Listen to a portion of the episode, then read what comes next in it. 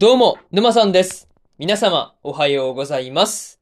今回はですね、処刑少女のバージンロードの第1話の感想ですね。こちら、語っていきますんで、気軽に聞いていってください。というわけで、早速ですね、感想の方、入っていこうと思うわけですが、まずは一つ目ですね。異世界に召喚されて、というところで、美月が異世界に召喚されるっていうところから話が始まっていたわけなんですが、まあ、いきなり、こう、お城を放り出されることになるっていう風には思わなかったなというところでした。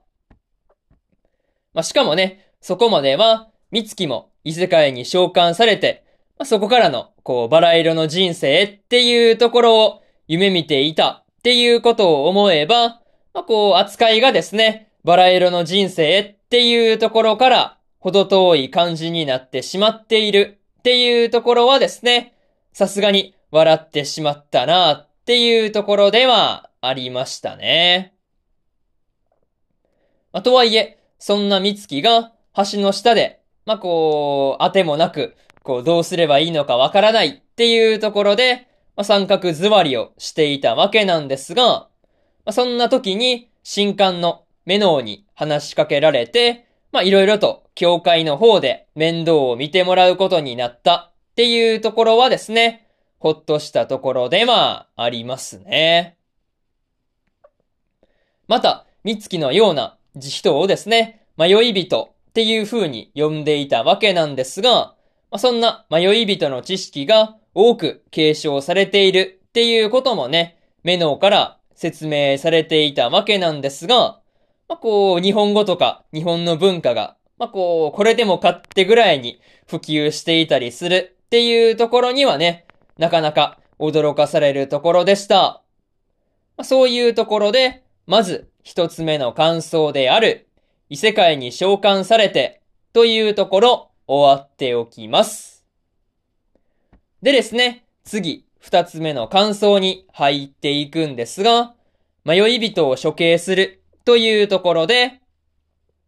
まあ、新刊であるメノーが、まあ、こう、実は迷い人を処刑する処刑人だったっていうことが明らかになった時はですね、さすがに驚いたわけなんですが、まあ、まさかね、美月が一瞬で殺されてしまうっていう風には思ってなかったんで、結構衝撃的でした。ま、それと、美月の、まあ、純粋概念がですね、無だったわけなんですが、まあ、こう、物質を消滅させたりすることができるっていうところで、本当に恐ろしいほどに強力な力だから、まあ、すぐにでも始末せざるを得なかったのかなっていう風に思ったところではありましたね。まあ、とはいえ、過去にですね、そんな迷い人によって世界が滅びかけたっていう話が、まあ、メノーと大司教との話の中で出てきていたりするっていうところで、まあ、こう、迷い人っていうものがね、まあ、こう、危険な面も持ち合わせているんだっていうところが伝わってきて、印象に残っているところではありますね。また、メノーも、まあ、こう、迷い人による、まあ、薬剤の被害者だったっていう感じの回想があったわけなんですが、まあ、こう、メノーの両親っていうところもね、もしかすると、そんな薬剤で死亡してしまったのかなっていう風に感じるところだったんですが、まあ、もう少し詳しいところを知りたいなっていうところではありましたね。まあ、そういうところで、二つ目の感想である、迷い人を処刑するというところ終わっておきます。でですね、次、三つ目の感想に入っていくんですが、もう一人の迷い人というところで、三月から得た情報で、迷い人が、まあ、実はもう一人いるっていうことが判明していたわけなんですが、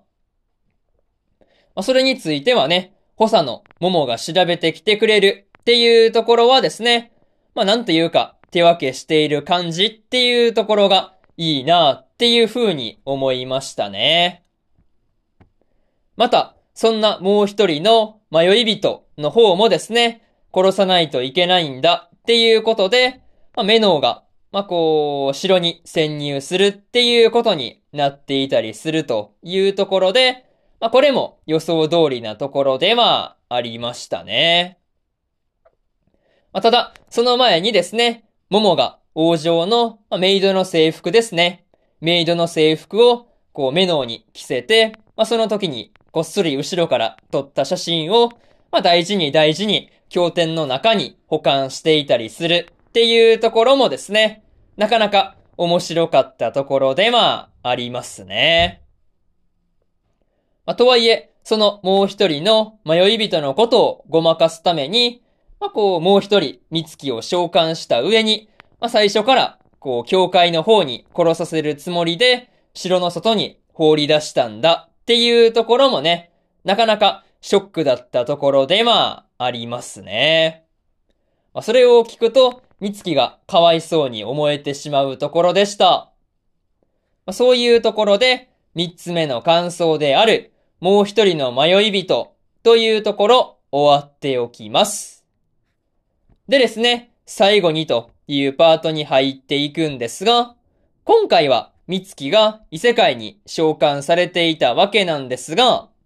三月が異世界でバラ色の人生を送るかと思いきや、メノウに殺される形になるっていう風にはね、思わなかったなというところでした。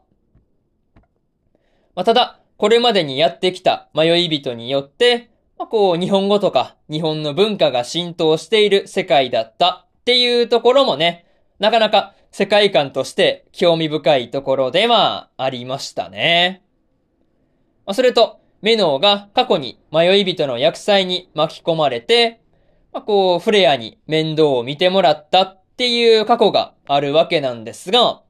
あ、そのあたりの過去の話っていうところもね、もっと見てみたいなと思ったところですね。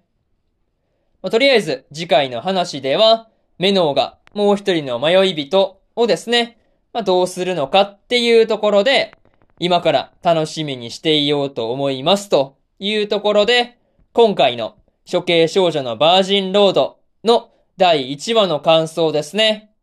こちら終わっておきます。